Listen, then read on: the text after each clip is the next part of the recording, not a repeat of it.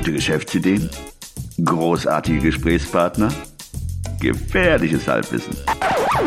Hey, Guerriero, wohin? No lo sé, folge mir einfach.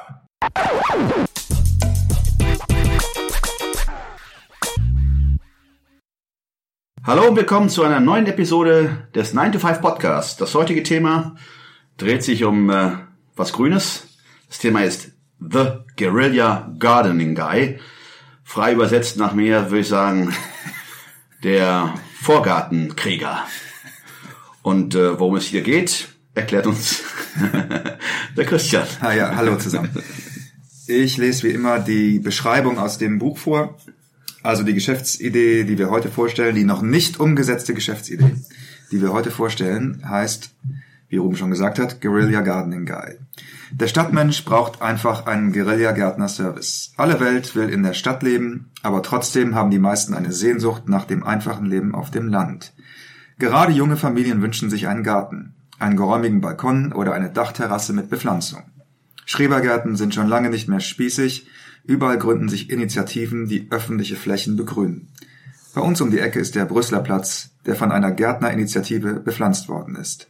Vor vielen Mehrfamilienhäusern in den Innenstädten wachsen und gedeihen Kleinstgärten, die in liebevoller Eigenarbeit entstehen und als urbane Oasen empfunden werden.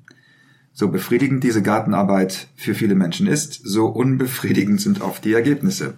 Gerade auf kleinem Raum braucht es viel Einfallsreichtum und vor allem Erfahrung, um nutzbringend und ästhetisch zu gestalten. An dieser Stelle kommt der Guerilla Gardening Guy ins Spiel.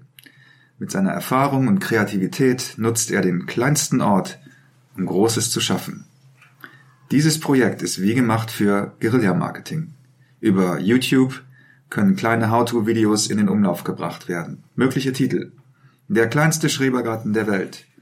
Oder Guerilla-Gardening für Hipster und andere urbane Naturliebhaber. Oder Gartenglück auf fünf Quadratmetern. Jetzt noch die Rubrik Risiken und Nebenwirkungen. Das Konzept ist nicht zu schützen, daher ist die Etablierung einer griffigen Marke wichtig. Nutze den First-to-Market-Effekt. Mögliche Nebenwirkungen.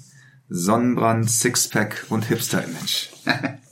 Ja, ja, äh, bei mir würde das Thema Sixpack ja zutreffen. Sixpack im Speckmantel.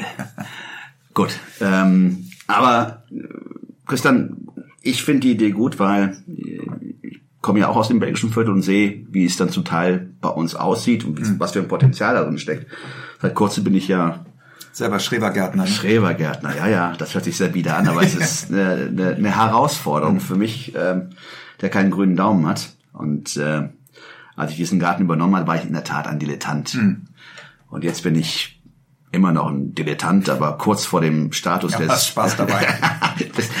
kurz vor dem, vor, dem, vor dem Status des blutigen Anfängers. Nein, ich sehe, ähm, es macht viel Spaß. Ich habe halt, bin halt privilegiert, einen Schrebergarten um die Ecke, fußläufig in fünf Minuten zu erreichen. Aber ich sehe das Potenzial gerade mal für, für Landschaftsgärtner, die so einen Nebenjob kreieren wollen und Oder einen ganz neuen Markt eröffnen. oder einen ganz neuen Markt, genau, weil gerade mal hier in diesem Straßenzug gibt es ja viele Vorgärten, die zwar gepflegt sind, aber meine, lieblos, kann man das sagen? Also es Hm, Einfallslos teilweise, ne? So Friedhofsgärtnerei fast. ja, so sehen die Pflanzen aus. Fehlen nur die, die äh, diese roten, äh, die roten. Kerzen, die Grablichter, genau. Ähm, ich sehe ja schon Potenzial, vor allen Dingen äh, hier in dem Viertel wohnen ja sehr viele junge Familien, ähm, die oder denen auch das fehlt, mal kurz rauszugehen mit den Kindern und sich draußen hinzusetzen, in einer schönen Umgebung, einen Garten zu haben, der äh, nicht nur Ja, der, der, der, der inspiriert und der Lust macht. Ja. Also die Idee ist ja entstanden, weil wir einen Mini-Garten vor dem Haus haben. Das ist ein Mehrfamilienhaus. Ja. Und irgendwann haben wir angefangen, den zu bepflanzen, ganz amateurhaft. Und Ja. selbst da war, war es schon so, dass viele Nachbarn stehen geblieben sind und gesagt haben, oh toll, habt ihr toll gemacht, schön, dass hier alles blüht. Ja. Und ja, ja, und ich, ich schätze mal, du hast ja gerade erwähnt, ihr habt auch angefangen, ohne zu wissen, Klar. welche Pflanzen gepflanzt werden sollen oder wie man es am besten oder Und einiges ist auch eingegangen. ja richtig, weil man vielleicht die falschen Pflanzen hat mit wenigen also oder Sonnenpflanzen, die, Genau. die meist im Schatten standen. Man, Oder vielleicht auch, ich glaube, dass die Erde teilweise auch gar nicht mehr genug Nährstoffe hatte. Zum Beispiel. wahrscheinlich neue Erde an, anschütten müssen. Ich kann ja, müssen. ja, ja, ich kann Ihnen aus eigener Erfahrung, als wir den, Land- äh, den, den, den Schrebergarten, das mache ich mit zwei Kumpels äh, zusammen.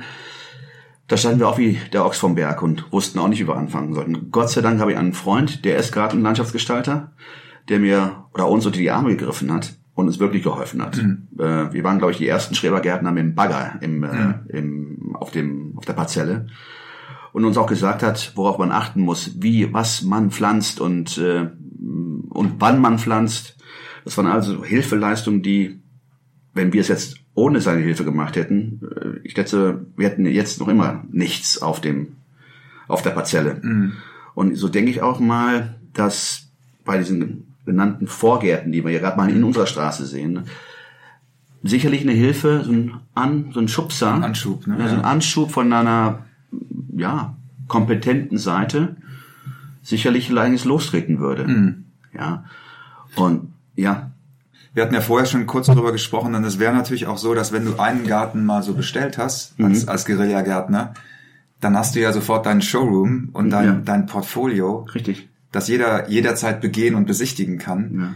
Und ich könnte mir fast vorstellen, dass das dann über Mundpropaganda einfach äh, ja, sich verbreitet und Leute sagen, hey, so cool kann man so einen kleinen Garten machen. Lass Ja. uns das doch auch machen. Ne? Ja, das ist ja, wie soll ich sagen, es weckt Begehrlichkeiten Ja, klar. bei den Nachbarn, die dann auch einen schönen Vorgarten haben möchten. Klar. Und wer die Idee schön finden, auch mal vor der Tür. Eine laue Sommernacht Mhm. mit einer Flasche Bier oder Fassbrause Mhm. und einfach nur den Tag ausklingen zu lassen. Und das ist das Gute, dass wenn man so ein Ausstellungsobjekt hat, wird man sicherlich dann auch von Nachbarn angesprochen. Genau. Oder man kann es ja dann über Mundpropaganda dann an, an die Nachbarn ja weiter. Wir hatten ja auch die, äh, diese Idee, dass, dass derjenige, der Guerillagärtner einfach auch ein Shirt trägt, wo, wo drauf steht, miet mich. Genau. Während er da in der Sonne, Na, äh, da fällt mir gerade nur die Coca-Cola-Werbung ein. Weil du gerade auch Sixpack erwähnt hattest. Vielleicht muss es so jemand sein. Nein. aber ja, Ja. Äh, miet mich, aber es Ja. muss dann eindeutig sein und nicht für eine andere Funktion. Also, aber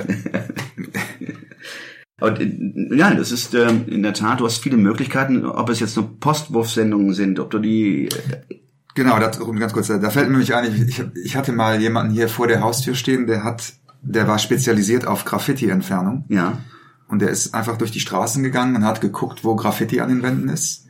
Und hat dann geklingelt an den Häusern und hat Postkarten verteilt. Ja, Und war auch bereit, äh, äh, direkt sein Portfolio zu zeigen, wie das geht und ein bisschen was drüber zu erzählen. Und das war, wie nennt man das? Targeted Marketing? Target Marketing, ja. Das war Zielgruppenorientiertes Marketing. Zielgruppenorientiertes Marketing. Ja. Ja. So könnte der Guerillagärtner einfach durch ein Straß, durch ein Viertel gehen Ja. und schauen, wo, wo ein potenziellen Garten ist, der, der äh, ihn gebrauchen könnte. Ja. Ich habe ja in dem Zusammenhang vor kurzem, naja, vor kurzem, das war ja noch vor drei oder vier Monaten, bei uns in der Straße, in dieser Allee, da sind ja sehr viele, ich weiß nicht, wie das heißt, um die Bäume herum ist ja, Ja. da gibt es ja Möglichkeiten, Sachen Ja. anzupflanzen. Und in der Tat, ein Nachbar, der damit auch ein Zeichen setzen wollte, angefangen, einen Baum Mhm. ringsherum zu bepflanzen. Auch mit, mit äh, Rindenmulch und schönen Pflanzen. Und letztes Mal sehen müssen, wie viele Leute vorbeigegangen sind und stehen geblieben sind. Das hat ja denselben Effekt, wie du auch sagtest, wenn du den Vorgarten hast. Mhm. Ja. Und äh, Leute gehen vorbei. Mhm. Äh, Wenn du da mit deinem T-Shirt und den Sixpack Oben die ohne, Arbeit- wenn ich da oben ohne im Garten oben ohne, genau. ich das immer mache. Da Ja. halten ja größtenteils dann auch äh, die Frauen an und äh, informieren sich. genau. Also tauschen keine Visitenkarten aus, aber nein, die dann auch von dieser Idee erbaut sind und sagen, hey, das ist eine gute Sache. Mhm. Ähm, ich würde gern auch sowas machen. Mir fehlt aber nur die Zeit Mhm. oder das Know-how. Weil das ist ja auch eine ganz, eine ganz große Sache. Klar. Du weißt ja auch nicht, welche, du hast ja gesagt, einige Pflanzen sind eingegangen. Mhm. Welche Pflanzen kannst du überhaupt pflanzen? Müsste man den, das Erdreich wieder umgraben? Mhm. Müsste man mit Humus den Boden wieder aufwerten? Es sind so viele Elemente, die du als Stadtmensch nicht weißt.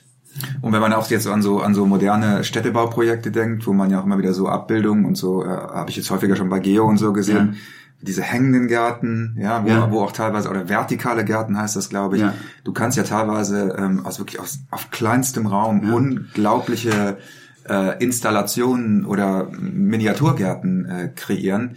Und das würde natürlich über den, über das Wissen und gestalterische Können eines eines normal äh, äh, Gärtners völlig hinausgehen. Ne? Das heißt schon, dass dann der, der diese Dienstleistung anbietet, also als Guerilla-Gärtner oder Guerilla-Gardener, na gut, den Guerilla-Gärtner, Ja. ähm, dass er dann natürlich auch ein Gefühl hat, was oder das Optimale aus einem aus einer Parzelle oder aus einem aus einem Vorgarten rauszuholen und auch mit neuen Ideen aufwartet, die man als Normalmensch gar nicht so auf der auf dem Radar hat. Und ich denke mir schon, dass jemand, der äh, Landschaftsgestalter ist oder im Gartenbau tätig ist und nach Nebentätigkeiten schaut, da eine Möglichkeit für sich sieht.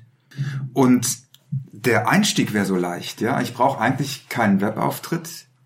Ich brauche eigentlich keine große Geschäftsausstattung. Ich sage jetzt mal 500 Postkarten äh, im Internet bestellt äh, und ein bedrucktes T-Shirt würden reichen, um, um einfach mal äh, den, den ersten Job zu landen. Ja. Und ich glaube tatsächlich, wenn der erste Job äh, gut gemacht ist, dass, dass du damit dann, ne? Jetzt stell dir mal vor, du würdest als Gardener auf die Idee kommen, die Entwicklung eines Vorgartens filmisch festzuhalten, per Video. Ja. Also so den Fortschritt für Schritt, Schritt ne? für Schritt und dann diese Videos in einem eigenen Kanal. Mhm. Also man, er braucht keine Webseite, aber in über YouTube oder einer anderen Videoplattform diese Videos einstellt Mhm. und ähm, Anleitungen gibt, Ja. weil er kann sich ja nicht teilen. Er kann Vorher, ja, nachher. Ja, vorher, nachher. Und ähm, ja, darüber noch vielleicht Werbeeinnahmen. Mhm. Lass ihn doch mal ein YouTube-Star werden. Ne? Wenn er schon ein Sixpack hat und äh, einen guten Körper, dann soll er das machen. und das ist das, was ich, äh, ich einfach denke. Ich meine, du hast da viele Möglichkeiten, über derartige Kanäle noch Zusatzeinkommen Ja. zu generieren. Aber ich denke mal, anfangs sollte die Idee stehen, die Stadt schöner zu gestalten. Ja. Ja. Ja, wunderbar. Das, das, denke ich, war die Geschäftsidee für, für heute. Wir bedanken uns äh, fürs Zuhören, Ja, und ich hoffe, dass dann einige Landschaftsgärtner zugehört haben. zugehört haben. genau. Ja. Und äh, liebe Freunde, nicht vergessen, Holzsacken wird deshalb so beliebt. Holzsacken ist deshalb so beliebt, weil man bei dieser Tätigkeit den Erfolg sofort sieht. das war Albert Einstein. Tschüss zusammen. Ciao. Alle im Podcast erwähnten Ressourcen und Links findet ihr auf unserer Webseite 925.de. Das ist 9 wie Ja, die Zahl 2 und das englische 5 wie High Five. Also, sagt Nein zum Alltag und Ja zum Abenteuer.